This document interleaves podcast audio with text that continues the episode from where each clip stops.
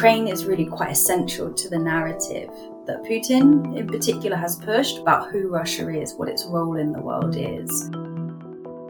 People think there is like a true version of history that has to be established, and when you establish that, then you'll understand like world events now and also what, what led up to them. You'll have the correct worldview.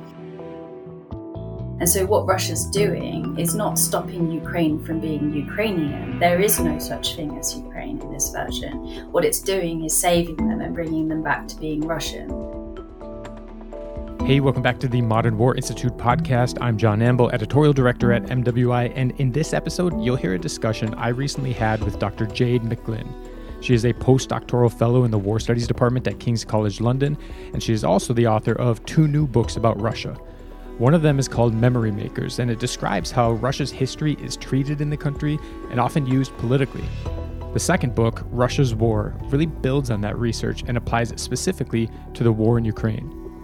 As she explains, for many Russians, how they feel and what they believe about the war aren't just a matter of government control of the media or not having access to alternative sources of information. It's much more complicated than that. There are complex layers of history and national identity and narratives that combine to form a sort of filter through which the war is understood. So while many in the West see the war as a blatant act of aggression by Russia, Russians are effectively watching a different war entirely. It's a really interesting discussion, packed with important insights. But before we get to it, a couple notes. First, if you're not yet subscribed to the MWI podcast, you can find it on your favorite podcast app so you don't miss an episode. And second, as always, what you hear in this episode are the views of the participants and don't represent those of West Point, the Army, or any other agency of the U.S. government.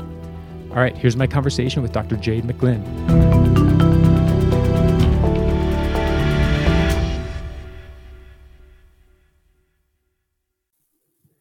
Jade, thank you so much for joining me on this episode of the Modern War Institute podcast.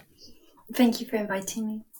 So you were the author of uh, two recent books. One is called Russia's War, and the other is called Memory Makers: The Politics of the Past in Putin's Russia. Um, rather incredibly, both were published this year in in 2023, which is uh, quite an accomplishment. Uh, we'll probably touch on you know maybe some of the themes uh, from Memory Makers, uh, but principally, I'd like to focus on the other book, Russia's War. Uh, it is about how Russians perceive the war in Ukraine and their role in it and their sort of identity with respect to the war, uh, which which uh, is in pretty stark contrast to the way that they're sort of conceptualized in in the the dominant narrative that most of us are are accustomed to. Uh, that book was published in March of this year, uh, barely a year after the invasion, which again itself is an incredible accomplishment. Uh, anybody with experience in the publishing industry uh, knows that it can sometimes take a long, long time to get a book out. So I imagine that it's the product of uh, a number of very long days uh, sat at a computer uh, for you. So congratulations for uh, for both books, really. Oh, thank you. I think, um, I mean, it looks better than it actually is because, I mean, I took about eight, nine years to write Memory Makers. It just so happened to come out at the same time. And Russia's War was only possible to write that quickly because of Memory Makers, because of all the the sort of the research that had touched on these questions but wasn't really relevant to the exact key theme I was exploring in Memory Makers. But I kind of I had the material and I had the the respondents, I suppose, you know, the Russian people who who advisedly or not still speak to me. Um, so it looks better than it is. well, as I said, it's an accomplishment uh, nonetheless. And actually that's a really good sort of um, segue into you know to kind of kick off the the conversation. Because you've been working on this book memory makers you said for eight or nine years.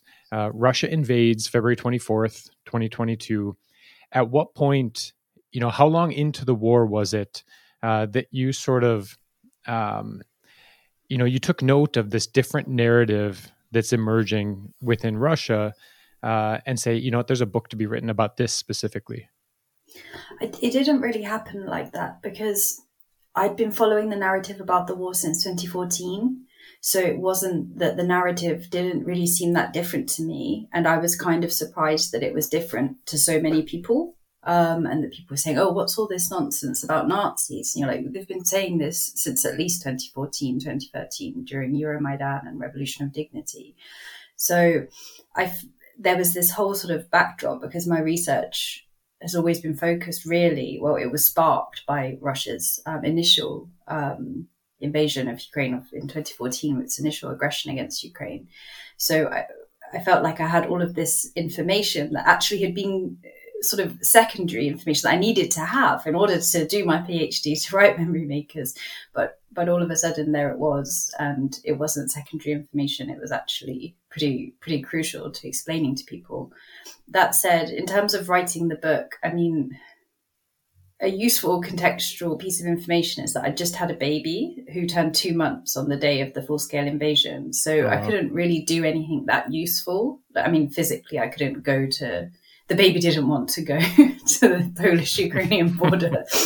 she was quite, she was quite adamant about that, and so as selfish as it sounds, in part, it was just to give me something to do that I felt was useful because I really, other than like some some kind of fundraising things, and I'm not a great kind of activisty person anyway. Um, it was a way for me to order some of my thoughts because these were questions that I'd been thinking about for a really long time, and then um, it had come to, you know, uh, just very horrific. Um, well, not denouement, sadly, but certainly a, a, a, shift. So, can you describe, you know, as you mentioned, rightly so, um, because I think we do sometimes get into the fall into the habit of talking about this war as if it began on February 24th of last year, um, and I think the Ukrainians are very good at reminding us uh, you know, they often refer to it as the latest invasion, the latest Russian invasion, to to understand that it took place in this much broader context over now almost a decade, and you know, arguably even some some machinations and and activities prior to that, prior to 2014.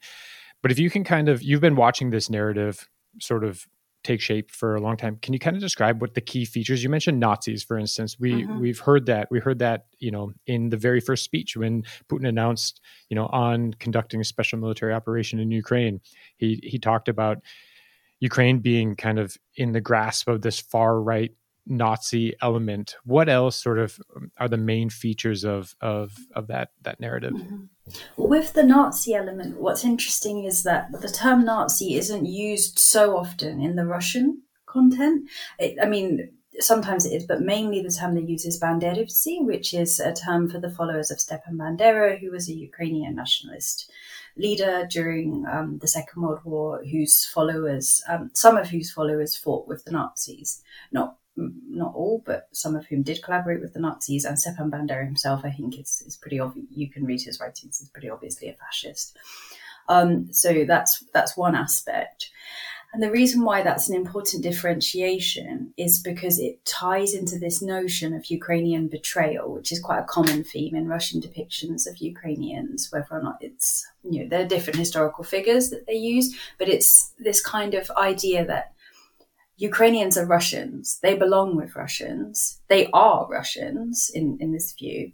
And yet they've been, the West has sort of come up with this fake artificial Ukrainian identity and is using Ukraine as an anti-Russia. And so what Russia's doing is not stopping Ukraine from being Ukrainian. There is no such thing as Ukraine in this version. What it's doing is saving them and bringing them back to being Russian. But at the same point as having this sort of narrative where essentially then, and we've seen this in, in some of the more infamous kind of op-eds written by those close to the Kremlin, such as Sergeytsev last year in April, um, you get to the point where then to be a Ukrainian, i.e. to speak Ukrainian, to really, I mean, of course, you don't have to, some people are native Russian speakers and are, are still Ukrainians, but to have those attributes of Ukrainian identity is in the Russian view, therefore, to be a Nazi or to be a, a Banderite, to be an extreme nationalist.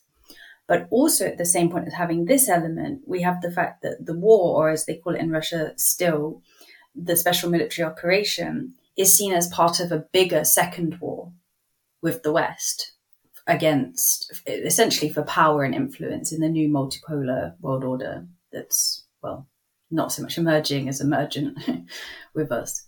And so this is also part of Russia staking its claim to be a major pole of, of power with a decisive role over European security. And I have to say, I'm not, I'm not, I mean, you don't have to like Ukraine to not be overjoyed at the prospect of Russia having a decisive role over European security. Is it, um, you know, specifically the war in Ukraine? Is it characterized? You said it's it's part of a broader. Conflict, you know, competition uh, with the West. Is it treated as a necessary part of that? I mean, presumably a Russian can can accept that there is this broader conflict with the West, but not accept the strategic wisdom of invading Ukraine last mm. year, or, or is it treated as such?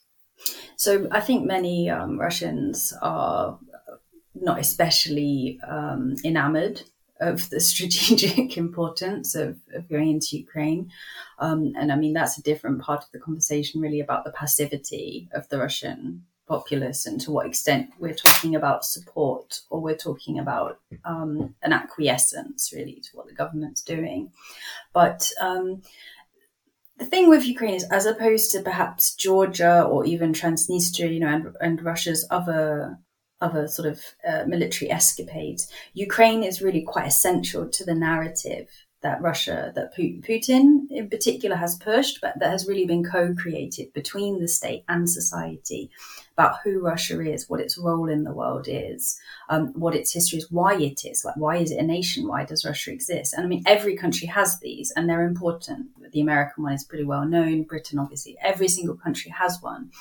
But for Russia, it's very dependent on being able to control Ukraine. That didn't necessarily have to be militarily. We've seen Russia has had different approaches to controlling Ukraine over the centuries, often military, but not always. Um, but for various reasons, Putin clearly felt that he had the only choice left to him to ensure political control over Ukraine was um, a full scale invasion that clearly has not gone to plan. You know, I hesitate almost sometimes to. Um, I don't know that narrative is the is the best word to use. It's mm-hmm. the one that I mm-hmm. keep going to because it's the best one I've come up with so far. But a narrative is is you know just a story. We're talking about sort of deep seated sense of identity and mm-hmm. and and things that kind of go beyond just the narrative. You you I think you brought up an interesting point is you know the, about the question of whether or not you know this is Russians' support for Putin in the war or acquiescence. Um, which is it? You know, because I think this is a really Im- important point. To what degree is this narrative accepted as as fact, and and you know, or how much of it is we really have no other choice. We live in uh, an authoritarian mm. state where voicing any sort of opposition gets you in trouble. I didn't mean acquiescence actually in the second term, as in acquiescence out of fear. Okay. Um, though, though that does, there is a segment of society for whom that is very true, and on different levels, that that of course plays an important role. So the first thing is, I don't. We're not really talking. I mean, for my research for the book, one of the key things that came across is we're really not talking about one narrative. There are core things that hold the different narratives together. I suppose core points of, of the story, if we will, or core points of the worldview. That Russia needs a strong state, that um, Ukraine is Russian, um, that the West is always out to get Russia, um, that Russia, you know, is this special civilization that has that is especially kind and generous and has all of these wonderful things to bring to the world they're sort of underneath all of them, but it's tailored. So if you look on some of the channels which which are more sort of off, more geared towards people who care about traditional values, orthodoxy, they might have a certain approach that will focus on Ukrainian paganism, for example, or um, you know the um, the crackdowns that Ukraine has made on the Moscow Patriarchate, so the part of the Ukrainian Orthodox Church that remains loyal to Moscow, and, mm-hmm. and some of whom have been involved in um, collaboration with the occupying forces. Whereas if you read some of the more tabloids, or for example, let's say something like Komsomolskaya Pravda, there you see much more of an appeal to like Soviet, um, I suppose what we might call Sovietist values, um, and to the the sort of the the Soviet past and the so and Soviet nostalgia. For younger people, often it's quite flashy. It's you get this impression of like, wow, you know, like oh, these guys are cool and they're off, you know, saving people, but also like killing bad guys and. So they they're quite good at tailoring it to different audiences, and I think television is obviously one thing. It's aimed at an older demographic, but on Telegram, there you can see some of the the diversity in terms of whether or not people truly deep down support it, I suppose, I think in some ways it's a bit of a moral distinction. I mean, I don't know about you, but for me, I'm not always 100% sure what I think and what I truly believe, or, and it changes. And it, I mean, clearly there are certain things. I mean, I'm very certain that I, I believe that Ukraine is entirely innocent and that Russia should leave, for example. But it's not always so clear cut, especially if people maybe aren't as political or don't think as politically as, as, as, as perhaps you and I do, and in a country where they've encouraged people to stay out of politics in return for, at first, increased wealth in terms of their living standards, and then since 2012, the sense of belonging to a real great power that's back, that's back off its knees, etc., and all of this language. So I'm not that interested in the moral distinction. I think we have to look at what's at, what are people actually doing, and what we see is that this clearly is not Putin's war because Putin is not on the front. Putin is not doing the lighting and the makeup for the propagandists who come on and say to drown Ukrainian children. Putin is not building the missiles in the many, many factories. Putin is not um, helping to draw up the trade agreements with North Korea or with Iran that get the equipment through. Putin's not driving the buses that deport the Ukrainian orphans or disabled children that bluntly nobody is going to come for. Um, so this is not this is not just um, happening because people are, are frightened. People are actively taking part in it, and I have a lot of sympathy for people who are frightened, but I think we also have to bear in mind that it's a lot to stand up to the Russian state, but it's not quite as much as standing up to the Russian army when they're there to kill you. So, yeah. whilst I wouldn't have the right to make those demands of Russians, I, I think Ukrainians do. Yeah, that's an excellent point. You mentioned, um, you know, you mentioned the tablet, the different sort of venues, the different sort of media um, that all mm. kind of play a role in in in advancing this you know broad set of ideas. Um, I want to ask you about that. The, you know, Catherine Belton, a journalist, wrote a phenomenal book um, that it came out a year or two ago, I guess I think, called Putin's People. And one of the things it talks about is is how Putin gained control of all sorts of different aspects of Russian society, but including the media um, on behalf of the state.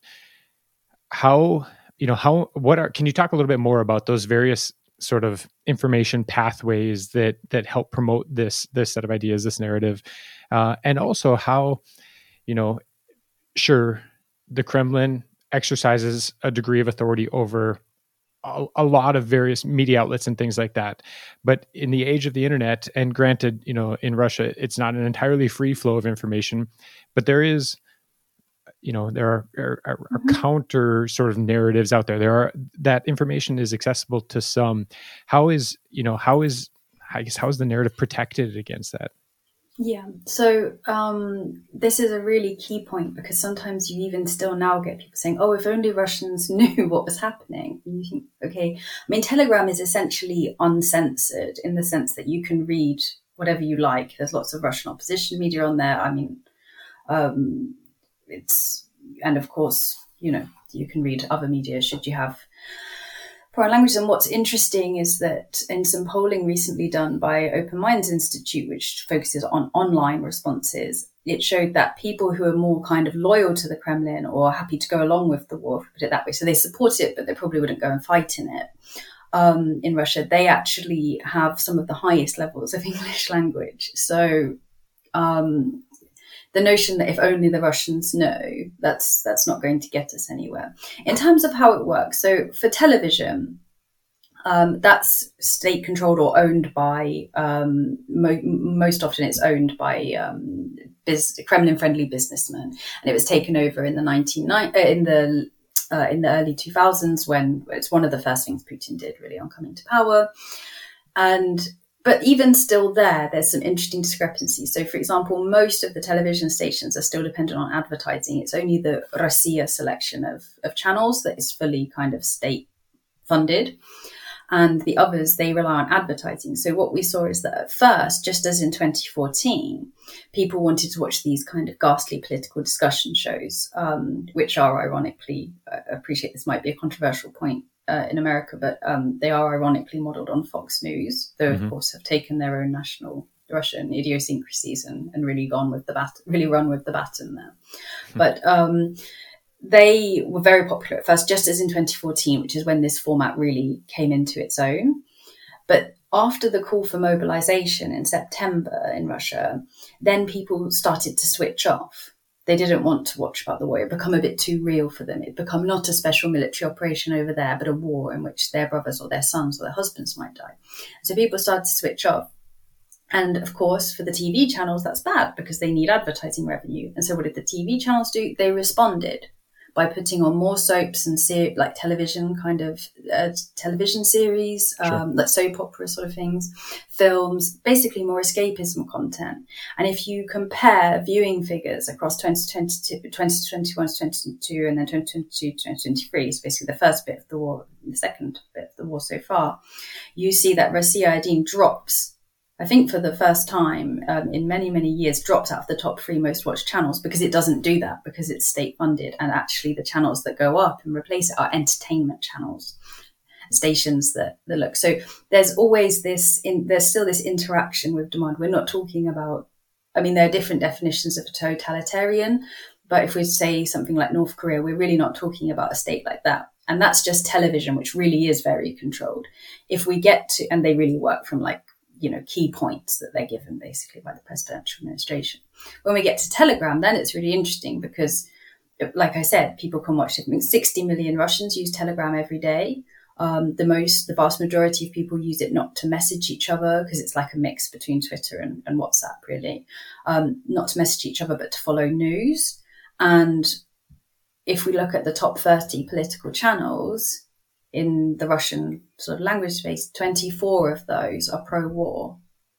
Hmm. So that then begs the question of sure, propaganda works because it has a platform, you have to hear it. But at the same point, why are people tuning in? Why do people want to hear that? What need is that appealing to? Like, I've watched an awful lot of Russian TV in my life, you know, an incredible amount. And yet I don't believe it and that's not because oh i'm watching just as much bbc i very rarely actually watch or engage with western media so much because i'm interested in russia ukraine. So i read russian ukraine news sources. But there has to be that resonance with a worldview with a way of seeing the world. And that's a much more complicated picture to get into but it's an important one because if we just go and say oh you know well you can be friends with the west again lots of Russians, or lots of polls suggest that Russians do want democracy, but they really don't want a pro Western government. So there are all of these different nuances, and um, you know, not not everybody is always like we think we are. And to be honest with you, a lot of the time, talking about Britain, we're not even like we think we are. So. Sure. You mentioned that, you know, and I think you're right. A lot of people just kind of wish oh, if Russians were presented with all the information of what's going on, you know, they would see the war for what it is and and change their minds in terms of whether or not they support the the Putin regime and and and these activities. If that's not the case, is there anything that can be done from from kind of a Western policy perspective? You know, in in during the Cold War, we had Radio Free Europe and and and Voice of America and and uh, and other initiatives, the BBC. Um, you know that that sort of existed in large part to present uh, this other perspective to kind of introduce these ideas across across borders. If if that if the, those borders are no longer sort of um, you know if they're if they're relatively porous and this information is already getting in is there anything that can be done from a policy perspective to sort of challenge that narrative inside russia?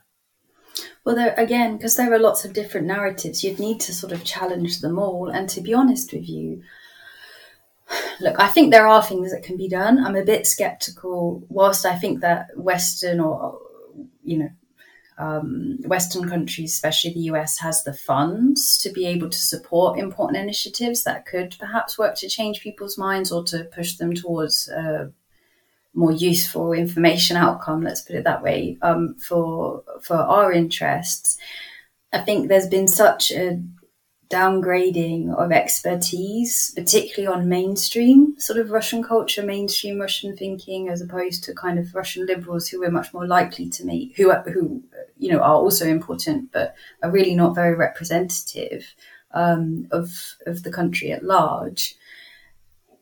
That I would worry about that being a UK or a US or a Western Europe led effort. I think that probably probably you'd want, I mean, people who understood Russia better, either Russians themselves, if they were willing to engage in creating those sorts of narratives, or, or you know, Ukrainians have a pretty good understanding of Russians, but there's a lot to ask of them, and they've got bigger priorities. I think, in general, the focus on Russia, like how do we change Russia, I think is a bit misplaced. I think Russia has to change itself. That has to come internally, and I'm not convinced. Just like in 1917, the Russian Civil War wasn't between like Kerensky's liberals or Martov's sort of nice Mensheviks. It was between some pretty horrible kind of monarchist or you know extreme nationalist guys and the Bolsheviks.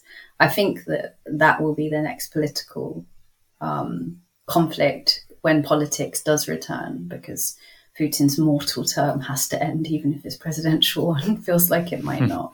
So I think there's that aspect. In general, I guess from a policy point of view, my general advice is, or my current position, and you know, obviously they always have to be challenged and changed. I'm not saying it's perfect, but it's really to have some form of an official divestment from anything to do with the Russian state, accompanied by visas um, for those who are at risk in Russia because of their political views, because of their support for Ukraine or their um, protesting or actions against the war. And then instead of thinking, how do we change Russians' minds, instead to focus on what we can do, um, because we can't probably, it's very hard to change somebody's mind. It's very hard to understand how different people work.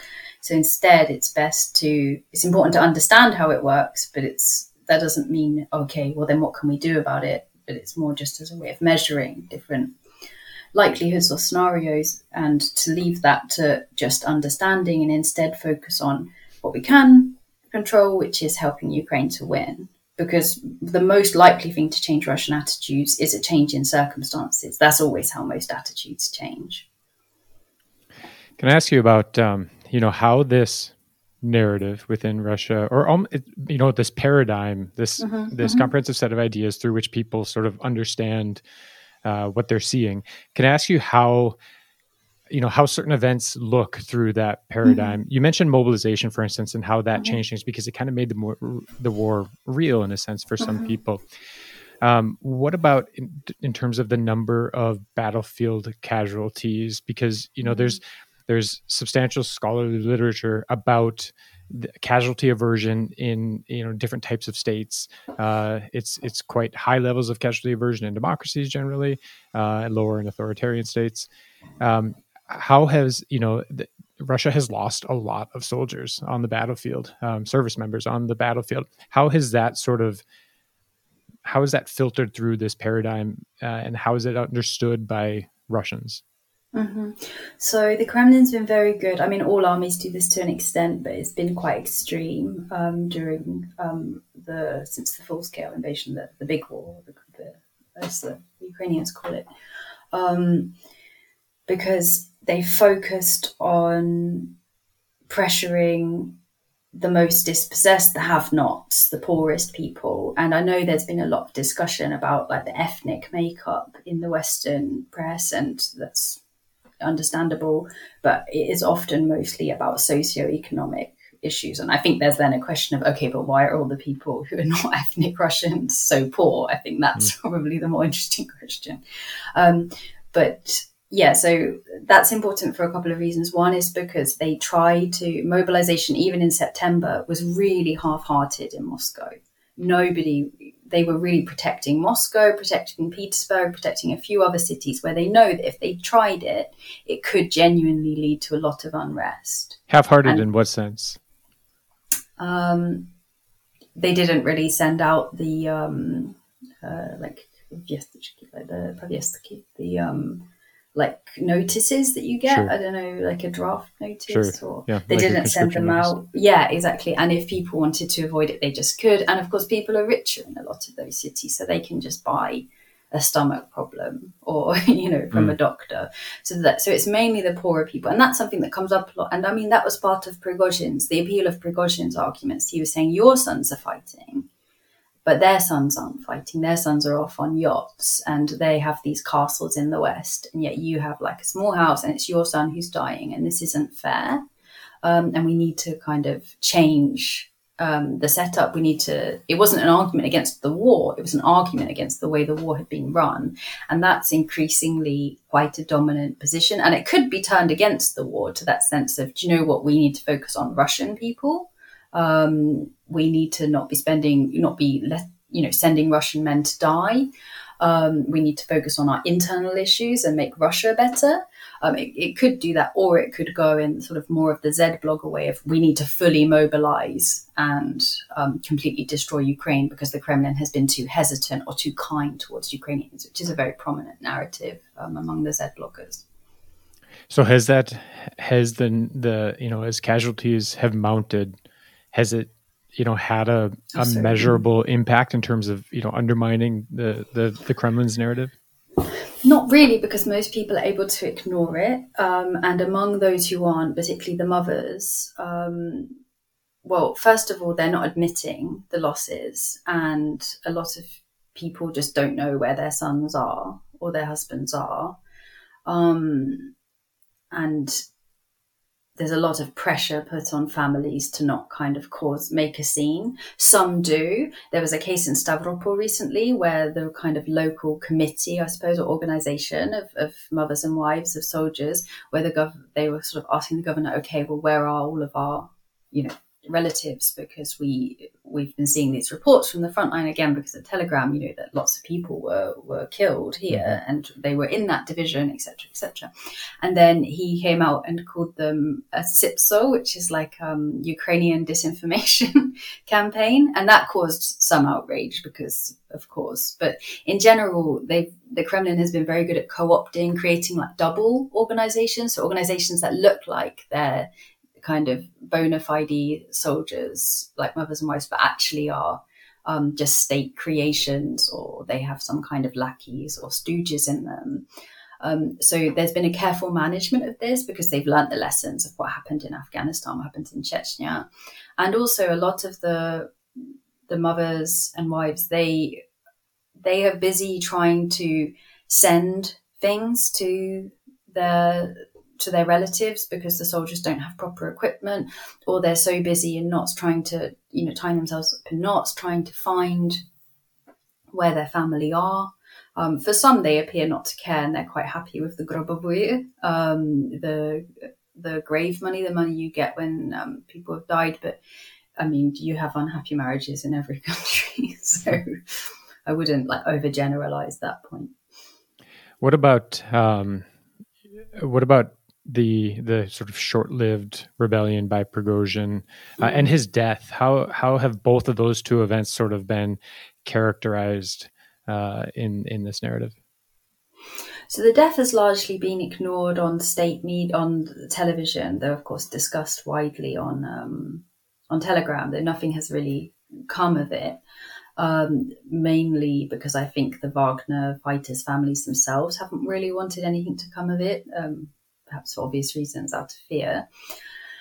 Um, in terms of the the rebellion itself, it was covered in a very weird way on television. Again, it was very hard to understand what's happening. Similarly, from official sources, um, lots of people were very confused um, following the mutiny.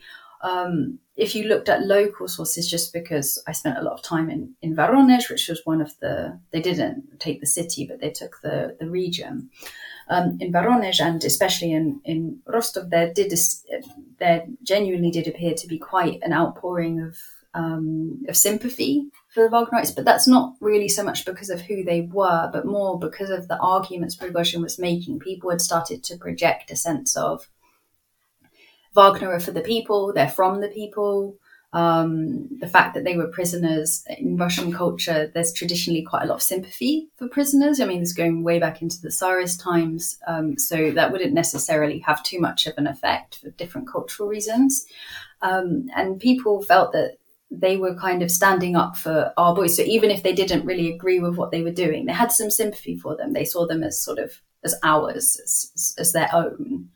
Um, and the issue that the Kremlin has now is fine. It's resolved Prigozhin, right? I mean, literally, Prigozhin does not exist now, unless he's somewhere, you know, gone hidden, as some of the conspiracies say. But um, let's presume they're wrong. Um, is they've resolved Prigozhin, the issue, but they haven't resolved what Prigozhin appealed to. And even after a real state propaganda onslaught against Prigozhin following the mutiny, he still remained popular among men aged 18 to 40, which is a pretty important demographic if you need to mobilize young men for a war. And he was able to do that. Um, he he was able to cut through to the audience, which the Kremlin struggles to cut through to and and also those people who he is also popular among those people who had fought or had direct connections to those who had fought in the so-called special military operation because that allowed because they had experienced these things. They knew they were true they knew the ministry of defense wasn't looking after people. And since there hasn't been any real reform and there probably won't be of the ministry of defense it's very hard to see how um, how that problem won't continue to grow. But again, that will be a problem that then turns into Russians have been betrayed, um, or the Ministry of Defense aren't doing it right, rather than, do you know what, let's give liberal democracy and being friendly with America a try. So there's one more thing that I want to ask about, kind of looking looking back a little bit farther in time. You know, this this paradigm it didn't just take shape obviously in the past handful of years. Certainly its application to ukraine has has really been in place at least since 2014 but it also has fairly deep roots and and presumably has framed russians perspectives on events uh, uh, you know for some time going back even further. So i'm curious how it applies uh, to cases when you know when western leaders uh, make public statements. You know if officials in washington or london or brussels or berlin say hey you know look Russia's clearly a threat and and needs to be dealt with. It's it's pretty easy, I think, uh, for the Putin regime to kind of fit that into the narrative of you know, hey, listen to these aggressive statements. It's proof that that that they are trying to undermine us. But what about you know again pre 2014? Um, I'm thinking specifically of you know the now infamous reset button during the during the Obama administration. There's obviously not a lot of it now, but you know, there was a time not that long ago when Western leaders were, you know, actively working to improve relations with Russia. I'm curious how how that uh, fit within this, you know, again, this set of narratives. Yeah, so I mean, it largely is just the reset itself is largely ignored. Um, Obama is treated very badly um, in terms of um, how he's sort of remembered or discussed in the Russian press. It's always been that way. A large part of it is is racism. I remember in Moscow once, uh, one of my rest- favorite restaurants was near the U.S. embassy, and walking by, and they projected they were projecting images of bananas um, as as a form of, of, racism, comparing Obama to a monkey. Um, so racism has always played quite an important role, actually, in the particular sort of um, vitriol towards towards Obama. But in general, yes, they don't remember. And I think there are a few points that kind of come in here. So, first of all, is the Russian obsession um, with color revolutions, the idea that the US is funding and manufacturing popular revolutions. Um, against legitimate regimes, particularly in Eastern Europe. And that's the kind of some people argue that the fall of the Soviet Union was the initial color revolution, but most people date it to the, the NATO bombing of Yugoslavia or Rump Yugoslavia um, in 1999 and Kosovo. And that's seen as a real turning point, um, quite literally, because you, often people refer to when Yevgeny Primakov, who was then the foreign minister, did a U-turn over the Atlantic. He was on his way to see the Americans, and he, when he heard of the NATO bombing of Serbia, he, he rump Yugoslavia, he, he then turned his plane around midway over the Atlantic. And that's almost seen as the starting point for, in these terms, Russia getting back off its knees. And if you look at the sort of the national security strategy, it's all very, um, well, I don't want to say it's coherent because it's it reads quite as quite unhinged, but it is quite coherent in terms of the the way that this worldview, perhaps even ideology, has has developed, um, or perhaps developed the worldview has developed into an ideology or a way of seeing the world, which is that um, America was dominant after the fall of the Soviet Union. It completely abused that dominance in Yugoslavia, in Iraq, in, in Libya. And now America and the Western world order is in decline, but that's why it's so dangerous. And that's why it's important that Russia kind of hits out now and um, establishes itself and also works to help other countries who have been culturally colonized. Uh, that's a term they use by America. And the notion there is essentially that um, America has tried to impose its values as if they were universal values and has asked, has tried to rob countries of their traditions, just like it did to Russia, but Russia fought back. Hmm. You know, I want to, I guess, kind of sh- shift gear. Well, kind of zoom out a little mm-hmm. bit and and, mm-hmm. and turn to your other book, Memory Makers. Mm-hmm. Um, you know, this is it's something it's a common feature of really i think all nations to varying degrees we all adopt sort of simplified versions of our histories that cast things in the best positive or the, the most positive light and give us you know uh, like you know cast our own sense of national identity in sometimes uh, you know often better terms than maybe it would be otherwise but certainly simpler terms than it would be otherwise mm-hmm. Mm-hmm. Um, is you know what makes the way uh, the past and and and Russia's history is politicized. What makes it different in Russia than than than other states? Mm-hmm. I mean, in some ways, I'm not sure it's different. It's just a question of intensity. You know, in the same way that I mean, in a really simple analogy, like it's okay to eat chocolate. It's just if you start eating chocolate for like breakfast, lunch, and dinner that it becomes a huge problem. Um, so every country does this. Some countries do it more than others. To be honest with you, Britain in particular, I mean, sometimes I felt very hypocritical as a Brit sitting and writing a book that often touched on Russia's uses and um, ahistorical myths about World War II because I could very easily have written a book. Um, about the UK, same uses, but there's there is a difference, and one of the differences, of course, is the um, is the way that it's used because we're not really talking about how people remember it. We're talking, or I'm not writing so much about how people remember it. I'm talking about how people use it to justify the present and to create a sense of identity.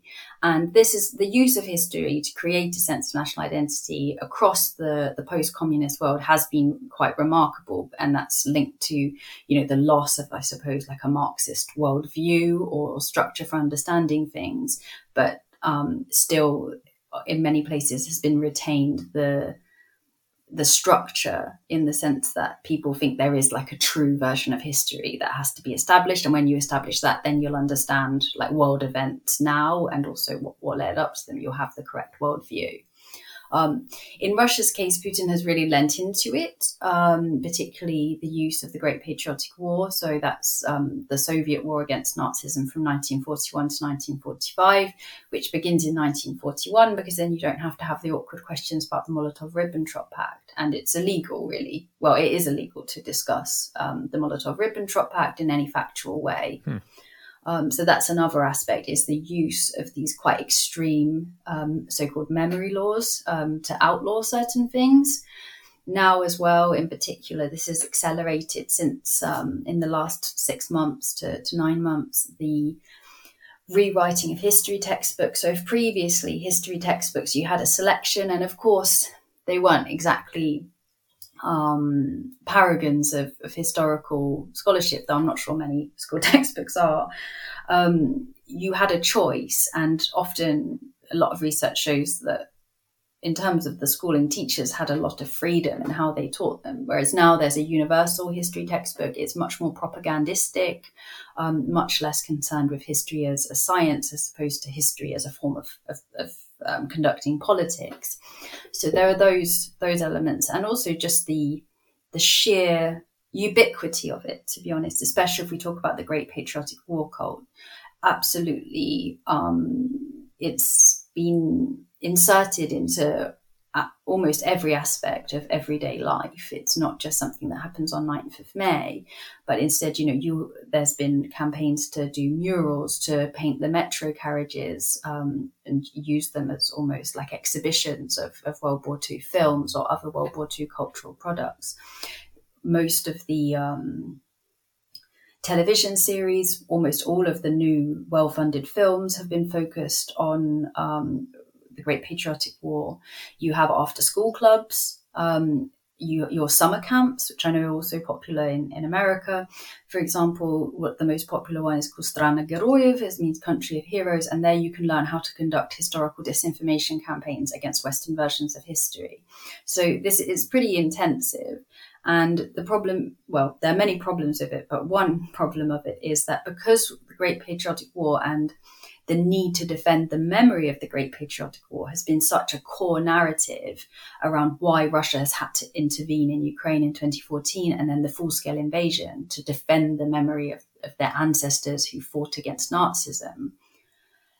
This all then mixes in and it becomes quite confused. So trying to destroy Ukrainian identity is becomes understood as we are defending our own identity, which the West is trying to destroy by, you know, discrediting or overturning the memory of World War II and the Soviet victory in it. And they are using Ukraine to help them. And specifically, they are using Banderovtsy um, collaborators in, in this sense. Well, Jade, I think uh, we're going to leave it there, uh, if that's right. This has been a fascinating uh, discussion. Again, uh, both books, uh, Russia's War is out uh, now by Polity, and Memory Makers from from Bloomsbury, I believe. Um, so, thank you so much for joining me and and and for the the fascinating insights. Oh, thank you.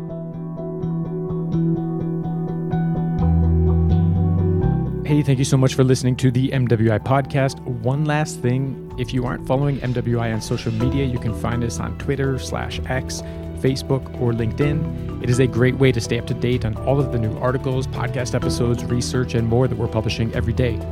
Thanks again.